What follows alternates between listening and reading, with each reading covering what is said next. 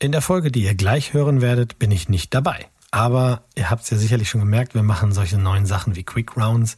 Also warum nicht einfach auch schon mal ein Vorfeuern? Denn wenn Sandra und Berg über die zehn Top Tom Cruise Filme reden, bin ich mir sicher, dass sie wirklich in zehn da gar nicht bei sind. Du, die, die gucken ja allen möglichen Quark, die beiden. Anyway, ich bin mir sehr, sehr sicher, dass ähm, einer meiner Lieblingsfilme nicht dabei ist und ich bin mir sicher, dass ein paar richtig große Filme komplett fehlen. Wie sie das erklären, ich weiß es nicht. Hört's euch an. Ich bin eigentlich nur hier, um kurz zu sagen, ich liebe Jerry Maguire. Das ist ein Film, den ich damals nicht erwartet habe. Cameron Crowe und Tom Cruise haben quasi einen Indie-Film gemacht. René Selweger spielt mit und ist super knuffig und Cuba Gooding Jr. hat einen Oscar bekommen. Für eine Komödie, schlag das mal nach, das ist nicht besonders oft. Es gibt ein paar so tolle Momente in Jerry Maguire, da möchte man sich selber vor Freude umarmen und Berg, hör dir das bitte an und schau endlich diesen Film. Ich weiß gar nicht, was dich aufgehalten hat. Du guckst Käsefondue-Filme und das hier nicht? Einer dieser Momente kommt, wenn eine junge Frau in einem Büro aufsteht, in dem ein Mann gerade wegen seiner Ethik gefeuert wurde und sagt, ja, sie wird ihm aus der Firma folgen. Die andere kommt, als sie in der Küche steht und ihrer älteren Schwester sagt, dass genau dieser Mann, den sie vor ein paar Monaten noch gar nicht richtig kannte, wirklich, wirklich, wirklich der Richtige ist und sie ihn von ganzem Herzen liebt. Ach, da krieg ich Gänsehaut.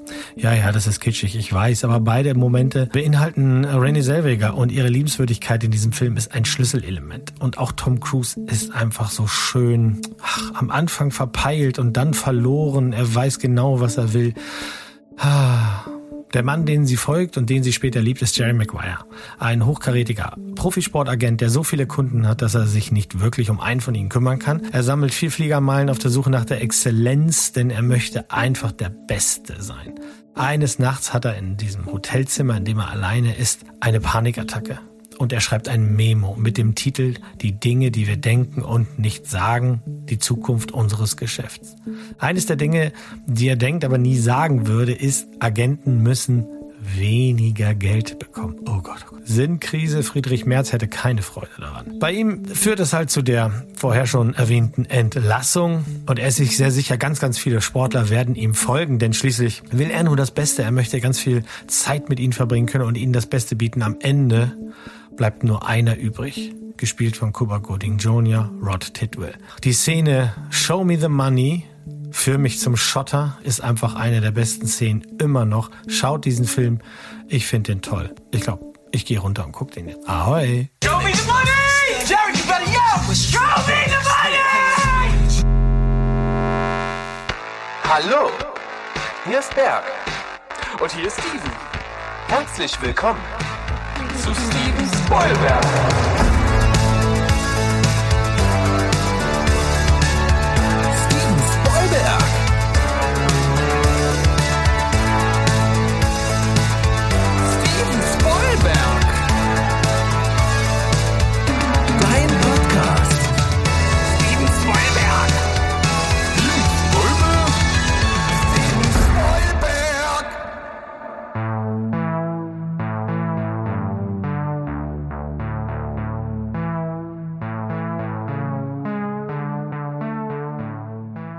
Hi, die Welt da draußen. Wir sind wieder am Start, euer liebster Film- und Serien-Podcast aus dem wunderschönen Leipzig. Und wir haben eine kleine Die 10 Folge für euch am Start. Und zwar ein bisschen spontan entstanden, weil, wenn ihr diese Folge hört, ist auch schon der neueste Film von Tom Cruise im Kino gestartet. Endlich kommt Top Gun 2. Und wir haben uns das zum Anlass genommen, mal über seine Filme zu sprechen, zumindest die, die in unserem Kosmos so stattfinden. Und dazu geholt habe ich mir den wunderbaren Sandro. Berg, you take my breath away. Aber du hast auf jeden Fall, ja, sorry, irgendwann muss ich jetzt droppen, aber du hast auf jeden Fall schon mal einen guten ähm, äh, Einstand hier hingelegt mit äh, endlich kommt Top Gun 2, Top Gun Maverick in die Kinos, weil ich, ich, ich habe keinen Film mehr herbeigesehnt. Und das liegt gar nicht unbedingt an dem Film, obwohl ich mich echt drauf freue, sondern weil mich einfach seit zweieinhalb Jahren dieser Trailer im Kino penetriert. Ich habe einfach keinen Bock mehr, den zu sehen. Ja, das stimmt. Das kenne ich vor allen Dingen auch, weil ich bin ja, sagen wir mal, mit einer gewissen Regelmäßigkeit mit meiner Frau im Kino bei der Sneak Preview im Regelfall und da ist es wirklich so, dass also wochenlang immer das gleiche Set von Trailern vorne wegkommt. Ja, ja. Deswegen kann ich die meisten halt auch wirklich nicht sehen. In der Pandemie war es besonders schlimm. Auch James Bond war dann so ein äh, Kandidat, wo ich mich dann sehr gefreut habe, wo es eine Erlösung nahe kam, dass dann äh, No Time to Die endlich im Kino kam, weil der Trailer immer lief. Ähm, aber so ist das halt nun mal. Und wie du schon sagst, ist eine spontane Idee, äh, weil äh, deswegen haben wir hier auch keine Spezialfolge draus gemacht, sondern eine die 10. Und mit die, in der, ja, die zehn Folgen zeichnet ja aus, dass wir hier machen können, was wir wollen. Und deswegen wird das auch zutiefst subjektiv und äh, wird sich einfach auf das konzentrieren, was wir von Tom Cruise am meisten mögen. Nicht so wie bei Bruce Willis in dem Vierer-Special, da hatten wir ja ähm, auch einfach noch äh, Stevens und äh, Moos Meinung äh, mit am Start. Und ja, wir als die, ich sag mal, Kinder der 90s, die die späten 80er und 90er Jahre ähm, Hollywood-Sachen erst so später nachgeholt haben, ähm, wir haben konzentrieren uns, also ich zum, für meinen Teil zumindest, eher auf ein paar neuere Sachen. Ja, das stimmt. Das geht mir ganz ähnlich. Also so ein paar Klassiker sind schon dabei, aber die großen Dinger gar nicht bei mir. Also ich muss die Folge dann ja auch direkt so mit absoluter Enttäuschung der Erwartungen äh, starten, weil es ist einfach so, dass ich so ein paar Knaller nicht gesehen habe, beziehungsweise vermeintliche Knaller. Ähm, da wird jetzt auch Mo ganz böse sein, weil der empfiehlt mir, glaube ich, schon seit ich ihn kenne, dass ich mal Jerry Maguire gucke. Und ich habe ihn bis jetzt noch nicht gesehen. Hm. Ähm, hätte gerne zum Anlass genommen, das für diese Folge vielleicht noch so ganz kurz Last Minute zu tun. Aber dafür haben wir die wirklich erst, also ich, ich, vor nicht mal 48 Stunden haben wir entschieden, dass wir die Folge machen. Ja, so ist das. Tja. Und da war es halt knapp. Und äh, also das ist so das eine Geständnis, dann so die, die, wie du schon sagst, diese End-80er-Dinger, Tage des Donners, eine Frage der Ehre, die Firma und so, das habe ich alles nicht gesehen. Ähm, wie geht's da, wie geht's dir da? Hast du auch so Lücken? Ja, das dazu kommt aber auch das Problem, dass ich vieles hätte äh, rewatchen müssen, um einfach auch, also ich, um das auseinanderzuhalten. Ähm, also ich weiß, dass ich Jerry, äh, Jerry Maguire gesehen habe, also kenne auch so grob die Handlung noch, weiß aber auch gar nicht mehr, wie ich den fand. Tage des Donners habe ich irgendwann auch mal mit meinem Vater gesehen, glaube ich, weil Rennsport, aber keine Ahnung. Tony Scott war wohl cool. Und eine Frage der Ehre, da kenne ich nur, das ist doch das mit Jack Nicholson, oder? Also da kennt, kennt man halt so die Ausschnitte. Aber ob ich den mal gesehen habe? Ja, genau. Ist das? Ist das der? Ja, das ne? ist das mit Jack Nicholson, mit, genau. diesen, äh, mit dieser Gerichtsverhandlung. Ich glaube, ich habe den auch gesehen. Also die Firma sagt, da klingelt es gar nicht. Das ist so wie das Kartell und Co. Also hm, so typisch 90s. Äh, ich habe auch ja, zum Beispiel. Genau, also dieses End 80er, an, äh, Anfang. Mitte 90er und so. Das ist, äh, ja, aber wie gesagt, das ist auch gar nicht so schlimm. Äh, ich habe auch geboren am 4. Juli nicht gesehen. Ähm, steht bei mir auch noch auf der Liste von Löwen und Lämmern, die Farbe des Geldes und in einem fernen Land genauso. Äh, Im fernen Land war ja, glaube ich, sogar die erste Zusammenarbeit mit äh, Nicole Kidman, wenn mich da nicht alles täuscht. Äh, also coole Sachen und man, man, sieht ja eigentlich schon, das ist ja eine Liste an sich äh, an Top-Filmen, die wir nicht gesehen haben. Und wir konzentrieren uns sozusagen äh, auf den Rest seines Backkatalogs, wo auch noch viele kleine oder große Meisterwerke schlummern. Genau. Also da werden wir auf jeden Fall jetzt dazu kommen. Und das ist natürlich auch so ein bisschen der Aufhänger, wie wir unsere Listen denn erstellt haben. Denn da geht's bei mir vor allen Dingen darum, was habe ich denn gesehen, was finde ich so gut, was habe ich vielleicht sogar auch mehrmals gesehen. Tatsächlich ist das bei mir in den fünf Plätzen, die ich besprechen will, so ein Ranking geworden auf jeden Fall. Also wir bewegen uns da schon von, von ziemlich gut nach extrem gut bei mir. Mhm. Und das wird bei dir wahrscheinlich ähnlich aussehen. Und wir haben uns diesmal im Vorfeld auch ein bisschen abgesprochen, da ja, ähm, klar, der, der, der Tom Cruise ist nicht Nicolas Cage. Also er hat nicht irgendwie 100 Filme gemacht. Ähm, nahezu, aber eben nicht. Und deswegen ist ja die Auswahl dann, wenn wir da einige auch schon nicht gesehen haben, so ein bisschen begrenzt, dass wir gesagt haben, okay, äh, wenn wir hier schon die zehn Plätze zur Verfügung haben, dann schauen wir, dass wir irgendwie das Spektrum breit halten. Ja, also ich habe jetzt auch in der kurzen Vorbereitung, ähm, die wir hier hatten, nochmal festgestellt, dass es echt, Tom Cruise ist halt echt eine absolute Bank. Also einer der letzten großen Hollywood-Stars, die wir so haben. Und der ist ja, ich glaube, der wird dieses Jahr 60. Und äh, man muss sich das halt auch mal reinstellen. Ich, ich, ich würde jetzt mal rotzfrech meinen, Tom Cruise hat keinen so wirklich richtig schlechten Film gemacht. Okay, ein paar okay, ein paar durchschnittliche so, ne? Die Mumie war jetzt, glaube ich, nicht so geil, aber das lag auch nicht an ihm. Ähm, aber der hat nicht so diese richtig krassen Obergurken, ne, wo man sagt, es geht gar nicht, kann man es dir nicht zu Ende angucken. Ähm, aber dafür umso viel mehr Klassiker und Meisterwerke. Allein, was wir jetzt in den, in den ersten paar Minuten hier gedroppt haben. Und ich habe mit meiner, äh, ich bin an meiner Liste eben nicht ganz so im Ranking rangegangen. Äh, tatsächlich habe ich viele Filme, die ich sehr, sehr liebe, rausgenommen und äh, die haben wir dann später in den Ehrennennungen noch drin. Ähm, ich habe die Liste eher so zusammengestellt, um ähm, natürlich auch einen persönlichen Bezug zu zeigen, aber äh, eben auch das Spektrum von Tom Cruise mal ein bisschen darzustellen. Also was kann er denn überhaupt alles? Äh, und ist er denn wirklich nur ein Actionstar? Und das war so ein bisschen meine äh, persönliche Challenge. Ja, also körperlich ist es bei ihm schon oft äh, sehr zur Sache, aber worauf ich ihn vor allen Dingen münze, wenn ich so an ihn denke, ist es sein Charisma. Also ich finde, er hat halt eine wahnsinnig krasse Präsenz, wenn der die Rollen spielt, die er in den Filmen hat. Oft ist es natürlich der klassische Actionheld, aber auch äh, ein bisschen Anti-Held äh, hängt immer mal mit raus und äh, auch Bösewichte waren dabei und alles ähm, mit so einer Sympathie gespielt, dass man selbst äh, ihm als Antagonisten auch nicht absprechen kann, dass man ihn irgendwie sympathisch findet und irgendwie dann doch auch mit ihm mitfiebert. Werde ich auf jeden Fall auf meiner Liste mit dabei haben. Das wird spannend. Und abgesehen jetzt mal davon, was filmisch da ist, klar ist er auch so ein umstrittener Typ, gerade mit seiner Zugehörigkeit zu Scientology und ähnliches. Und bei vielen Leuten führt das tatsächlich dazu, dass sie seine Filme nicht schauen können, weil sie das nicht trennen können. Ähm, beziehungsweise weil ihnen das dann äh, so eine, so eine ja, Antipathie äh, mitschwingt, dass sie die Filme dann auch einfach nicht gut finden. Das habe ich schon oft gehört von verschiedenen Leuten, aber bei mir ist es eher wenig so, äh, bis gar nicht. Und ähm, ich bin einfach gespannt, was da noch so kommt. Vielleicht äh, werden wir noch die absoluten Oberkracher noch sehen von ihm, das wissen wir jetzt nicht. Aber ich glaube, die Karriere ist trotz dessen, dass du gesagt hast, er wird dieses Jahr 60 dann, also glaube ich, noch eine Weile nicht vorbei.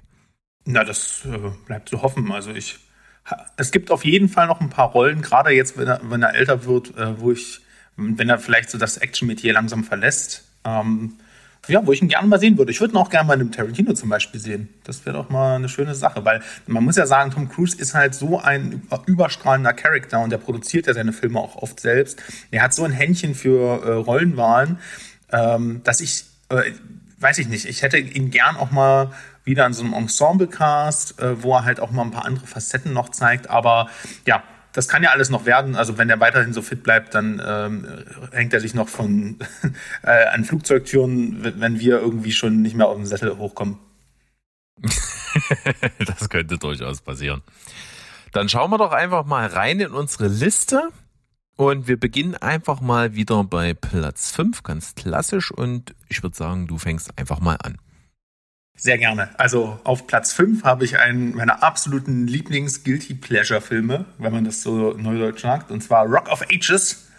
Das ist eine ähm, ja, Musical-Verfilmung von 2012 und äh, ja, im Prinzip ist es halt so eine äh, ja, handelsübliche, äh, sehr leicht verdauliche ähm, vom Tellerwäscher zum Millionär-Geschichte. Na, kann man nicht ganz sagen. Es geht halt um ein hübsches Mädchen, was dann Ende der 80er nach Los Angeles kommt und halt Sängerin werden will. Die verliebt sich und dann landet die in so einem Rockclub und bla und bla. Egal. Ähm, was, den, äh, was den Film halt geil macht, ist einmal ähm, natürlich der Soundtrack. Also wir haben hier wirklich die, weiß ich, die Hairspray, Glam Metal, Rockballaden, Kitsch-Ära. Also wir sind hier bei äh, Guns Roses, Foreigner, äh, Poison, Def Leppard, Bon Jovi, Twisted Sister und natürlich Journey. Das ist alles in dem Film drin. Das macht richtig Spaß. Also auch äh, Berg, ich weiß, du magst keine Musikfilme, aber das ist hier mal bitte eine Ausnahme, weil die Dinger sind einfach. Wann habe ich denn das gesagt? Nee, du magst es nicht, wenn ein Film gesungen wird. Sorry. Und das ist ja eine Musical-Verfilmung. Zum Teil. Zum Teil, ja. ja. Also das heißt, die Figuren tragen auch über die Songs natürlich die Story äh, da. Aber da das hier alles Rockklassiker sind, ist das okay. Und ähm, ja, Tom Cruise spielt hier halt ähm, also den heimlichen Star, also so äh, Stacy Jacks, äh, also eine total realitätsfremde, ständig oberkörperfreie Performance als, als Rockgott. So eine Art Melange aus Jim Morrison und äh, Axel Rose und Keith Richards. Hat auch ständig seinen, seinen Affen mit dabei. und ähm, Ähm, die Darstellung ist halt total over the top. Also mit Eyeliner, schwarzen Nagellack, äh, Tattoo übersät. Hat, der hat einfach richtig, richtig Spaß auf die Rolle. Und äh, der war damals um die 50, glaube ich, und der sieht halt aus wie äh, ja, frisch 30 geworden. Hat, äh, der legt der, eine übelste Performance hin und singt halt auch richtig gut. Und äh, das ist eine Facette, die er selten gezeigt hat. In Top Gun, wenn ich mich recht erinnere, hat er noch ziemlich schief gesungen. Äh, also auch das kann der Mann. Und äh, eine der Highlights des Films ist halt, wenn er dann ähm, Dead or Alive von Bon Jovi äh, mit seiner Co-Partnerin da vorträgt. Oder I Want to Know What Love Is von Foreigner, auch ein super geiles Ding. Also, das ist richtig lustig. Also, er kann sich halt aufs Korn nehmen und gleichzeitig aber auch so viel Charisma in diese Performance äh, reinstecken, wenn er da halt vor dem Stadion steht und das Ding singt und performt und sich dort so regelt, also so viel Sex ausstrahlt. Also, das ist auf jeden Fall ein richtig geiles Ding und das macht richtig, richtig Spaß, ihn da zu sehen. Das nailt er. Ähm, ja, deswegen mein Platz 5, weil Tom Cruise als Daisy Jacks einfach ja, eine legendäre Performance. Und wer sagt, der kann nur das eine, dann soll er sich bitte mal den Film angucken. Ja, das wird sicherlich nicht das letzte Mal sein heute, dass wir eine komödiantische Performance von ihm mit dabei haben. Und äh, ich habe auf jeden Fall auch irgendwie mal Bock, den schon zu gucken, den Film. Hab aber wahrscheinlich, hast du doch recht, irgendwie aus den Gründen, ja, so musical-mäßig so ein bisschen in der Verfilmung und so nicht so richtig aktiv eingeschaltet. Aber was nicht ist, kann noch werden. Ich fand ganz interessant, als ich jetzt kurz gelesen habe, das Drehbuch hat unter anderem Justin Theroux gesch geschrieben. Den, den kenne ich gar nicht als Drehbuchautor, den kenne ich ja nur als Schauspieler. Fand ich ganz interessant. Ach so, ja, ja, Justin Theroux, ja, genau. Krass. Also hätte ich jetzt nicht dran gedacht. Also ich habe erst mal gerade nachgeguckt, äh, nachgesucht, hä, hat er denn in dem Film mitgespielt? Aber nein, hat er nicht. Ja, wusste ich auch nicht. Ähm, insgesamt kann man auch sagen, dass Alec Baldwin und äh, Kevin Theodore Jones und Paul Giamatti noch mitspielen. Die sind ziemlich cool in dem Film. Also ähm, ja, gebt euch, wenn ihr gute Laune braucht. Für mich ist der absolute gute Laune-Film. Genau, gebt euch. Ich habe auch einen schönen gute Laune Film am Start aus dem wunderbaren Jahr 1988. Ähm, denn da, da bin ich ja auch zur Welt gekommen. Also das, das hängt irgendwie zusammen, dass da auch ein guter Film rausgekommen ist. War auch äh, zu dem Zeitpunkt für viele Oscars nominiert. Und ich glaube, hat auch einige gewonnen. Ich musste jetzt bloß mal kurz gucken, welche das genau waren. Gewonnen hat es. Auf jeden Fall nicht Tom Cruise, weil er hat noch keinen bekommen bisher. Nee, das stimmt. Äh, also für, Oscar, äh, für acht Oscars nominiert und aber keinen be bekommen. Ah, schade. Schade. Ach doch, bekam ihn natürlich. Vier, vier Stück. Jetzt habe ich's. Bester Film, genau, bester Film, bester Hauptdarsteller, Dustin Hoffman, beste Regie und bestes Originaldrehbuch. Die Rede ist von Rain Man. Rain Man, ein fantastischer Film über einen, ja, Autisten, gespielt von Dustin Hoffman. Und ich sag mal, der hat mit dieser Performance die, äh, das Ding genailt für äh, die Filmgeschichte. Also der hat halt einfach wirklich in diesen echt populären Film einen Behinderten gespielt, ohne selber behindert zu sein. Das ist ja jetzt anscheinend Grundvoraussetzung, äh, zumindest laut der Richtlinie von Amazon. Äh, da kann man von halten, was man will. Man kann einfach sagen, so wie ich es denke, es ist die Abschaffung der Schauspielerei. Und äh, uns wären dann solche Performances nicht irgendwie zuteil geworden. Also hier, Dustin Hoffman spielt das ganz, ganz fantastisch. Und äh, die Geschichte ist ja die, dass Tom Cruise ist, äh, hat halt keine Behinderung und er ist der Bruder von Dustin Hoffman in dem Fall und ähm, er, ja, die sind die letzten Erben. Ähm, die Eltern sterben und er erfährt dann, dass er einen Bruder hat und lernt ihn dann kennen und ja, muss sich notgedrungen dann mit ihm abgeben, damit er an seinen Teil des Erbes dann auch irgendwie kommt. Äh, das, was anfangs eben so beginnt, dass es eben nicht besonders sympathisch ist, äh, entwickelt sich dann aber zu äh, echter wahrer Bruderliebe. Es ist ein cooler Film, der als Roadtrip so ein bisschen funktioniert und die Chemie stimmt von Anfang an. Tom Cruise spielt hier einfach wirklich einen Mann, der eine Wandlung durchmacht von diesen von diesen raffgierigen Typen, der nur irgendwie äh, seine Schäfchen, Schäfchen ins Trockene bringen will, zu, hin da zum Familienmenschen irgendwie. Und das macht Spaß. Ist ein echt cooler Film. Ist echt toll gealtert. Kann man sich nach wie vor super, super gut angucken. Also Rainman eine absolute Empfehlung. Und äh, wer ein bisschen Zeit hat, auch so ein paar Zahnstocher zählen zu wollen, ähm, der kann natürlich Dustin Hoffman hier zur Hilfe nehmen, der kann das ganz schnell. Das ist auch so eine Szene, die den Film legendär gemacht hat. Oh ja. Ja, ja super sympathischer Film. Ähm, bittersweet irgendwie, finde ich den. Und wie du schon sagst, die Chemie ist es halt. Ne? Also, die haben im Vorfeld viel, viel Zeit miteinander verbracht, äh, Tom Cruise und Dustin Hoffman. Und sind schon auch so langsam in diese Rollen reingeschlüpft, ohne sich halt vorher zu kennen. Und äh, man merkt das. Das ist irgendwie äh, auch viel Subtext, viel ähm, nonverbal, was da passiert im Schauspiel. Und ähm, ja, tolles Frühwerk von ihm. Ja, macht auf jeden Fall Spaß, sollte man gesehen haben. So, gesehen haben sollte man auch den Film, den ich jetzt im Gepäck habe. Und das ist äh, auch ein, ja, ich würde sagen, gerade ein etwas neuerer. Da merkt man, dass man alt wird. Der Film ist von 2001. Und zwar geht es um Vanilla Sky. Und Vanilla Sky ist für mich so ein bisschen, ähm, dem, wenn ich den in so eine Liste packen müsste, mit Filmen, die so eine gleiche Tonalität haben, dann wäre der auf jeden Fall, würde ich auf, wäre der auf jeden Fall in der gleichen Liste wie Inception. Und das denkt man, glaube ich, gar nicht, weil der Film wurde ein bisschen als Romanze vermarktet damals. Das habe ich zum Glück gar nicht mitbekommen, aber das ist mir im Nachhinein auch äh, in Specials und Co. Äh, zu dem Film mehrfach aufgetaucht. Ähm, weil das definitiv ein Film ist, über den man, mit dem man sich gern beschäftigt. Also zumindest ging es mir so.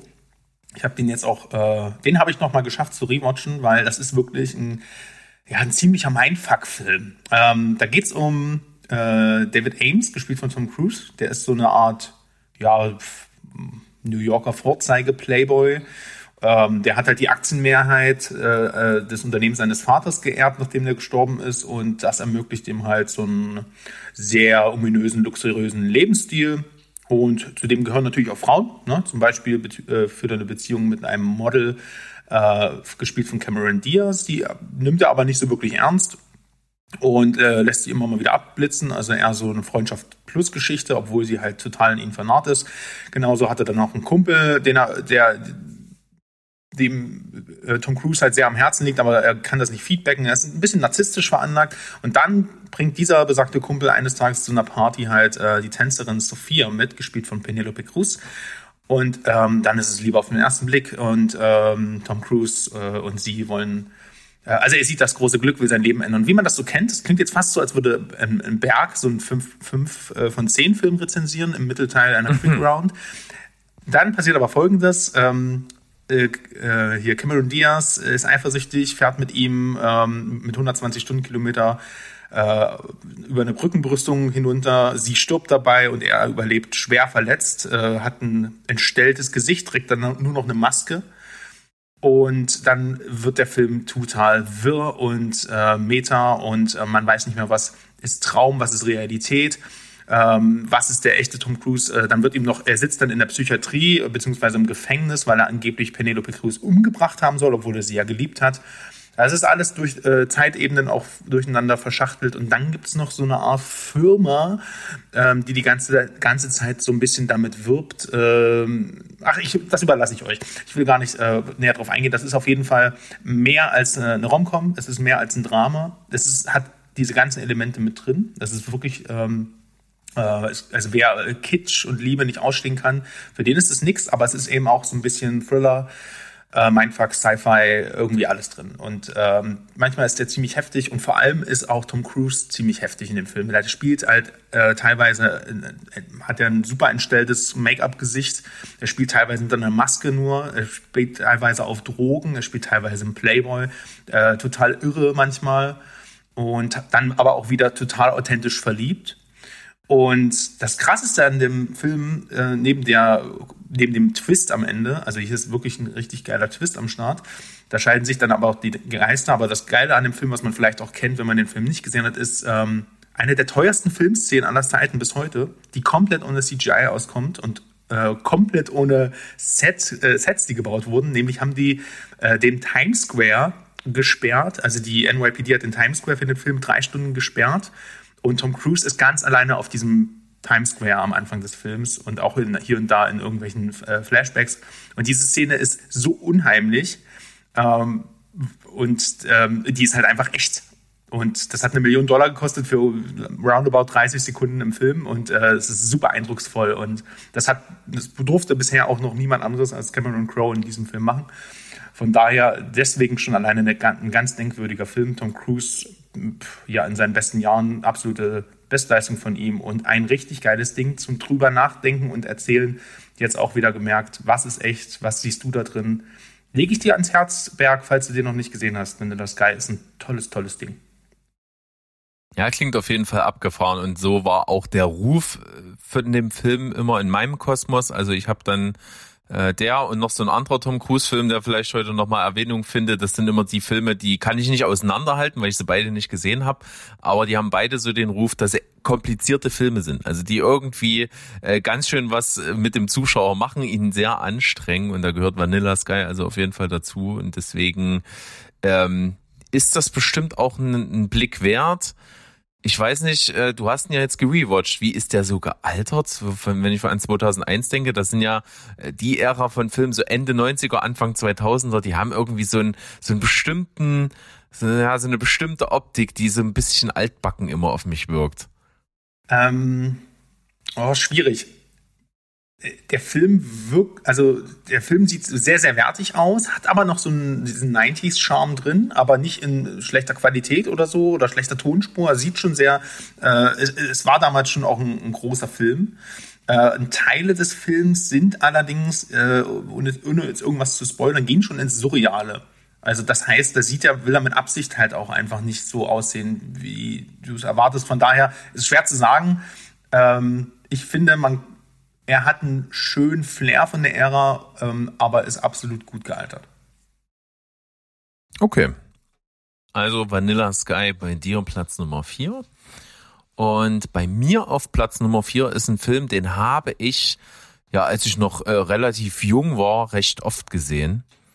Hm, das war so mit einer der ersten Berührungen irgendwie mit Tom Cruise in meinem äh, filmischen kleinen jungen Leben. Und äh, es ist Interview mit einem Vampir. Jetzt bin ich total baff. Ich dachte, du, wenn du ein was hast, dann sind es Filme, in denen gesungen wird und Vampirfilme. Nö, äh, tatsächlich nicht.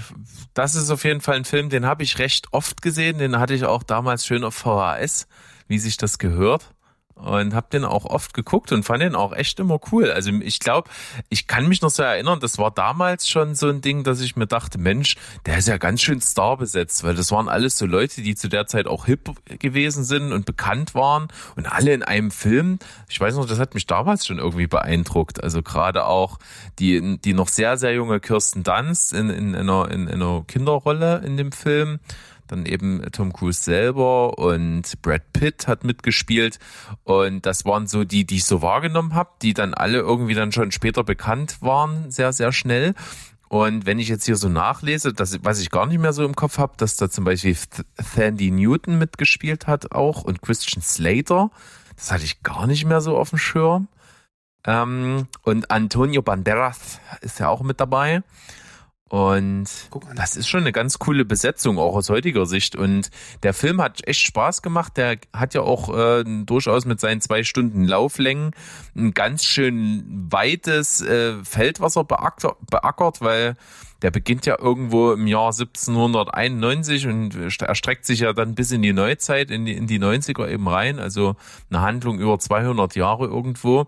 Und das kommt auch ganz gut rüber, das Gefühl. Ne? Es geht also um Brad Pitt, der wie er damals mal zum Vampir geworden ist, eben durch den von ähm, Tom Cruise gespielten Vampir und wie sich die Wege der beiden erstmal eine ganze Weile überschneiden, einige des, einige oder ein einiges Stück des Weges eben zusammengehen auf dem Weg, wie man so als Vampir lebt und wovon man lebt und, und wie sich das Ganze gestaltet. Und da fand ich das halt schon krass, wie, wie Tom Cruise selbst, wie wahnsinnig der spielt. Also das ist halt so ein extrem krasser Narzisst in dem Film, der äh, dem die Menschheit sowas von scheißegal ist und der sich einfach als ja überlegene Spezies sieht und das halt auch voll ausspielt, äh, obwohl eben Vampire zu der Zeit, wo der Film spielt, natürlich halt auch gejagt werden und sowas. Das fand ich schon immer ziemlich krass und und wie wie sich Brad Pitt eigentlich integrieren möchte in die Gesellschaft, eigentlich nicht dieses dieses ähm, ja, dieses Monsterleben führen möchte und das ist schon ganz schön cool gemacht. Also gerade wenn es dann auch noch darum geht, dieses Kind mit reinzunehmen, gespielt von Kirsten Dunst und wie sich das dann auseinanderentwickelt und immer wieder überschneidet und wie jemand, der vorher unschuldig war, dann auf einmal böse wird und so. Das fand ich alles irgendwie ziemlich faszinierend und cool und deswegen ist Interview mit einem Vampir durchaus ein Film, der einen ziemlich hohen Stellenwert bei mir hat. Ja, und wie du schon angesprochen hast, äh, ich glaube auch seine erste große Antagonistenrolle, oder? Das würde ich auch sagen, ja. Ja, also ähm, ist mir gar nicht mehr so im Gedächtnis. Also ich habe den auch gesehen, weiß ich, fand ich cool, weiß aber gar nicht mehr so viel davon. Wäre mal wieder ein Rewatch wert. Ich habe irgendwie, ich muss immer an What We Do in the Shadows denken, wenn ich an den, Film denke. das ist natürlich die also, ganz falsche Assoziation an dem. Genau. In der, naja, in die haben es ja, die haben es ja in, ähm, haben es ja quasi auch so ein bisschen parodiert. Also Taika Waititis äh, Figur ist so ein bisschen, würde ich sagen, dran angelehnt. Aber es ist, ähm, ja, äh, auch da sieht man ja eigentlich schon Mitte der 90er, ne, ist das Ding. Äh, wie, die, wie viele Facetten er hatte oder hat. Ne? Ja. Gut. Also wie, wie, wie krass wahnsinnig seine Augen sind in dem Film, werde ich nicht vergessen. Und wie er halt wirklich, wie herrisch er über alles bestimmt und wie forsch er mit, mit so Sachen umgeht und wie, wie weit er schon, weil er ist ja zu dem Zeitpunkt, als, als er Brad Pitt zum Vampir macht, ist er ja schon, schon ewig lange selber Vampir und hat schon die komplette Menschlichkeit verloren und das fand ich einfach so geil dargestellt in dem Film, dass das so dieser Unterschied zwischen ich war erst noch ein Mensch und, und will eigentlich noch relativ zivilisiert leben und wie diese Wandlung bei, bei Tom Cruise schon abgeschlossen ist, dass er sich vollkommen als eine ganz andere Spezies sieht und nur äh, neben den Menschen herlebt und sein eigenes Ding eigentlich so macht. Also mhm. das, das macht dieser Film ziemlich gut. Ähm, Antagonistenrolle steht ihm sehr, sehr gut zur Gesicht, wird er hier unter Beweis gestellt. Und äh, also wer den noch nicht gesehen haben sollte, gerne mal zuschlagen. Schönes Dokument, was auch äh, so, so historische Sachen mit äh, versucht einzubauen, verschiedene Epochen der Menschheit. Äh, ist, ist gut gemacht. Und mit dieser Rahmenhandlung, dass er eben dieses Interview gibt, dann später, das ist schon cooles Ding. Okay, ja, siehst du, da haben wir doch einen Klassiker hier mit reingepackt. Du hast sogar schon zwei reingepackt. Mensch, ähm, ja, ich würde jetzt sagen, ich mache mit. Es ändert sich jetzt. Es ändert sich jetzt. ja, ich würde jetzt sagen, ich mache mit, aber nö. Ähm, ich habe jetzt einen Film von 2008, äh, der eigentlich, ich würde mal sagen, we wenig auf Tom Cruise Toplisten zu finden ist. Jedenfalls würde ich das denken, weil das, äh, der wurde auch ein bisschen kontrovers damals aufgenommen, auch vor allem seine Besetzung. Und zwar geht es hier um Operation Valkyrie. Also das Stauffenberg-Attentat äh, ein Film, der auf den historischen Tatsachen natürlich basiert und ähm, diesen gescheiterten Versuch, Adolf Hitler zu töten und äh, aus moralischen und politischen Gründen den Staatsstreich da eben durchzuführen, zeigt. Ähm, der Film schildert die Entwicklung von äh, hier Klaus Stauffenberg, äh, Graf von Stauffenberg, ähm, der ja der war ja an der Front in Afrika und der Film zeigt das halt auch bis hin zu seiner, ja, zu diesem Putschversuch, äh, bis hin zu seiner ähm, Spoiler-Exekution nach dem gescheiterten Attentat vom 20. Juli 1944 und eben auch die anderen Mitverschwörer, die er mobilisiert hat gegen Hitler. Ähm, und dabei, ja, werden im Film hier sowohl die Beweggründe der ähm, größtenteils aus dem Offizierkorps stammenden Verschwörer halt mit aufgezeigt und auch äh, welche Schwierigkeiten denn dazu geführt haben, dass diese Umsetzung des Attentats und der nachfolgenden äh, sogenannten Operation Valkyrie ähm, ja, entstanden sind. Und ja, also der Film ist natürlich ein Zweiter Weltkriegs-Historienfilm. Das ist jetzt erstmal ähm, etwas, was man kennt und vielleicht auch viele, also mich auch erstmal gar nicht so hinterm Ofen vorlockt. Ähm, was dem Film aber vorgeworfen wird, ist natürlich, kommen dann immer alle äh, anderen sagen, der Film muss äh, historisch akkurat sein. In vielerlei Hinsicht ist er das auch, teilweise fast zu akribisch, was eben Details angeht.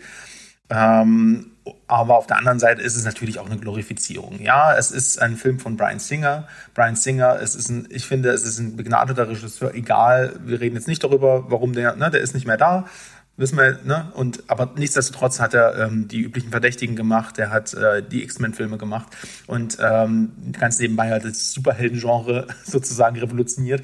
Äh, und eben auch diesen Film. Und man merkt, er inszeniert Stauffenberg schon so auch ein bisschen wie ein Superheld. Ne? Also äh, die Macher geben das ja auch zu. Hierbei soll es nicht bevorzugt um die Geschichtsstunde, sage ich jetzt mal, gehen. Ne? Wer das will, der kann sich da sehr viele tolle Filme und Dokumentationen anschauen. Ähm, sondern es geht hier um den Thrill, also wie, wie kein anderes Wort, finde ich, beschreibt diesen Film ähm, Suspense. Weil du weißt ja wirklich die ganze Zeit, was passiert. Und es geht sogar so weit, dass du halt Aktenkoffer siehst, die unter Tischen stehen. Und du weißt die ganze Zeit, oh Gott, jetzt passiert was. Aber eigentlich weißt du ja auch, es passiert nichts. Und dennoch wirst du halt so ein bisschen Mischucke. Ähm, ja, diese ganze, dieser, diesen Hauptkritikpunkt will ich halt komplett dadurch entkräften. Also wenn du das, ne, wenn du das, wenn du sagst, das ist halt äh, keine geschichtsgetreue Darstellung, dann tschüss, geh nach Hause, dann ist es halt ein Einwand, dein Film kann ich jetzt nicht ändern. Äh, als Film, Tom Cruise ist hier ein brillanter Darsteller, ist wie immer ein brillanter Darsteller und äh, liefert hier eine ganz, ganz großartige, feinfühlige Darstellung äh, ab. Ähm, auch eine Figur, und ich finde, das ist auch ganz wichtig, wir hatten ja über seinen Charme und sein Charisma gesprochen, der es geschafft hat, ganz viele zweifelnde Leute, ähm, die, die, die diesen Putschversuch dann in, ähm, umgesetzt haben, die ja quasi damit Hochverrat begangen haben und wussten, dass wenn jetzt was schief geht, sie, sie vors Kriegsgericht gestellt werden und exekutiert werden, wie, wie diese Person, man kann es nachvollziehen, wie die äh, es geschafft hat, ähm, die Leute auf ihre Seite zu bekommen. Ähm, und ja, Stauffenberg ist wie gesagt hier ein lupenreiner Held, ein edler Mensch, der das Richtige tun will. Man darf das stark bezweifeln, dass der wirklich so ein Strahlemann war. Aber von dieser Politur mal abgesehen ist die Darstellung und die Abarbeitung der Vorbereitung und des Verlaufs eben super glaubhaft. Der Film ist super inszeniert, ähm, spannend inszeniert. Das Darstellerensemble ist durch die Bank weg unglaublich gut. Also wir haben hier zum Beispiel Bill Nighy, Tom Wilkinson, äh, Thomas Kretschmann, Kenneth Brennev ist am Start. Äh, yes, Tom, Kenneth Brennev. Kenneth Brennev äh, ist, äh, ist richtig am Start und äh, Tom Holländer und wer versaut's natürlich wieder, Michael Schweighöfer. Ähm, wegen Michael Schweighöfer ist Hitler nicht gestorben. Ich denke, so kann man es stehen lassen. Das ist, deswegen boykottiere ich den. Ja. Ähm, ja, was soll das? Also, kannst du, kannst du knicken.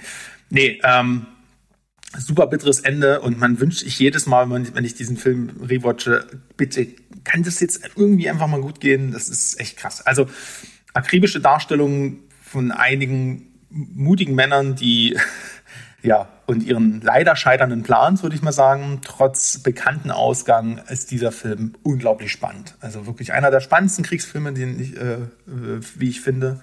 Und eine ganz tolle Darstellung von ihm, von Tommy, Deswegen kriegt Valkyrie von mir diesen Platz 3. Boah, da sollst du auch hinpacken. Für mich ist es gar nichts. Also ich, äh, ja, alles, was so mit dieser Zeit und diesem historischen Ansatz verbunden ist, das, da habe ich so eine, so eine, so eine Abneigung bei Filmen. Ich habe da keinen Bock, mir das zum 500.000. Mal anzugucken. Du hast den nicht gesehen, oder was? Ich habe den nicht gesehen, auch wenn der vielleicht gut ist, kann sein, äh, gebe ich dir aber ich habe wenig Bock, den zu gucken. Und äh, es ist auch wirklich so ein, so ein Love It or Hate It Film, glaube ich. Also der hat genauso viele Leute, die den abgrundtief hassen, wie Leute, die den eben echt total gut finden. Und mhm. ähm, ich habe jetzt nicht so richtig Bock, äh, mich auf jetzt irgendeine Seite zu stellen, indem ich ihn gucke. Ah, ich glaube, du wärst sehr bei mir, weil der Film gar nicht, also der ist, der wirkt gar nicht wie ein Historienfilm. Also er wirkt halt eher, also du könntest den halt auch in die 70er oder 80er packen. Also es hat ist kein Deutsch, der hat, versprüht nicht diesen, weißt du, diesen, diesen trockenen Flair eines Untergangs oder so ist diese so, so deutsche Inszenierung, tut mir leid, dass ich das so sage, er ist schon Hollywood-Blockbuster und das äh, vom Schnitt bis über die Musik bis zu den Bildern, deswegen glaube ich, dass du ihn mögen würdest, aber ich lasse es dir auch, das Thema bleibt ja trotzdem etwas, worauf man Bock haben muss. Ich kann nur sagen, super spannend. Super spannend. Na gut. Dann geht's zu meinem Platz Nummer drei rüber und das, das ist, ist eine spannend. meiner absoluten Lieblingsrollen von ihm, ähm, weil ein wirklich spannender Thriller, der für mich auch so, wenn ich Thriller das Wort, wenn ich das Wort höre, denke ich unter anderem als erstes mit an diesen Film und zwar ist das Collateral da haben wir sie wieder, die Antagonistenrolle. Ein Film von Michael Mann aufgehorcht. Denn der Mann, der spielt ja auch eine Rolle am kommenden Samstag. Also alle hier, die jetzt zuhören, nicht vergessen. Letzten Sonntag habe ich mit Toni drüber gesprochen. Am Samstag gibt's eine schöne kleine ähm, Party bei uns auf dem Discord-Server. Da schauen wir nämlich die erste Folge von Tokyo Vice, auch von Michael Mann.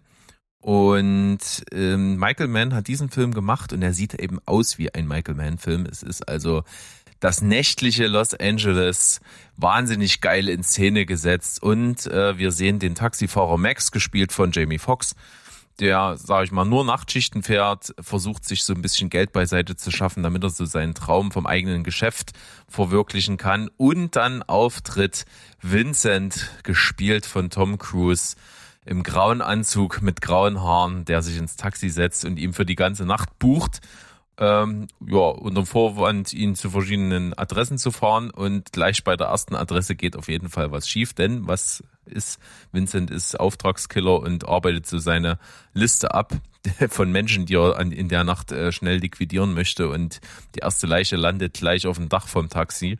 Und fortan ist das so ein, so ein total spannende, äh, Zweckbeziehung zwischen den beiden, weil Vincent setzt halt äh, ihn unter Druck, dass er das Taxi fährt und und und äh, ansonsten bringt er ihn um. Und äh, es ist aber halt ultra sympathisch, weil er ist äh, der sympathischste Auftragskiller, den man in Filmen irgendwo mal sehen kann. Und die, die Beziehung, die stimmt auch zwischen den beiden. Also unter anderen Umständen wären die beide halt einfach Freunde geworden. Und hier ist es aber einfach eine ultra spannende ultra spannendes Figurenverhältnis zwischen beiden, wie sie da durch das nächtliche LA fahren, von einem Ort zum anderen und Jamie Foxx natürlich versucht auszubrechen aus dieser, aus diesem für ihn nicht so vorteilhaften Arrangement. Super, mhm. super spannender Film, feiere ich mega ab und hier äh, perfektioniert Tom Cruise einfach den Bösewicht so sympathisch darzustellen, dass man fast auf seiner Seite steht. Also es ist wahnsinnig spannend, extrem stylisch in Szene gesetzt. Collateral ist ein absolutes Must-See. Und der Film hat, also der ist erstmal neben der Collateral Damage der zweitbeste Film mit Collateral im Titel. ähm, nee. Na gut. Äh, ja, ich warte ja eigentlich immer noch auf das, ähm, das Crossover mit Transporter. Ne? Also, hey, was soll das? Warum teasert ihr uns das an, wenn da nichts, wenn da kein Payoff kommt? Das finde ich ein bisschen schade. Stell dir das mal vor. Weißt du, was ich meine? Das wäre schon irre. Ja, das wäre irre. Wegen dem, du weißt aber, was ich meine, oder? Hm. Für alle, die es nicht wissen, am Anfang gibt es ein Cameo mit äh, von äh, Jason Statham und ja, einfach so. Einfach weil sie es können. Ja.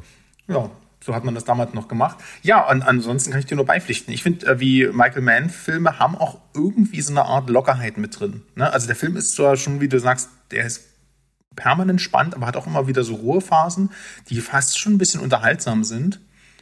Und äh, auch wegen dem Zynismus, den äh, Tom Cruise da halt auch an den Tag legt, äh, wo er den dann aufs Dach schmeißt, dann ist halt so, ja. Und dann feier jetzt weiter, was, was, was kümmert's dich denn? Du kennst, der ist dir doch egal, wir sind doch alle inkognito hier in der Stadt.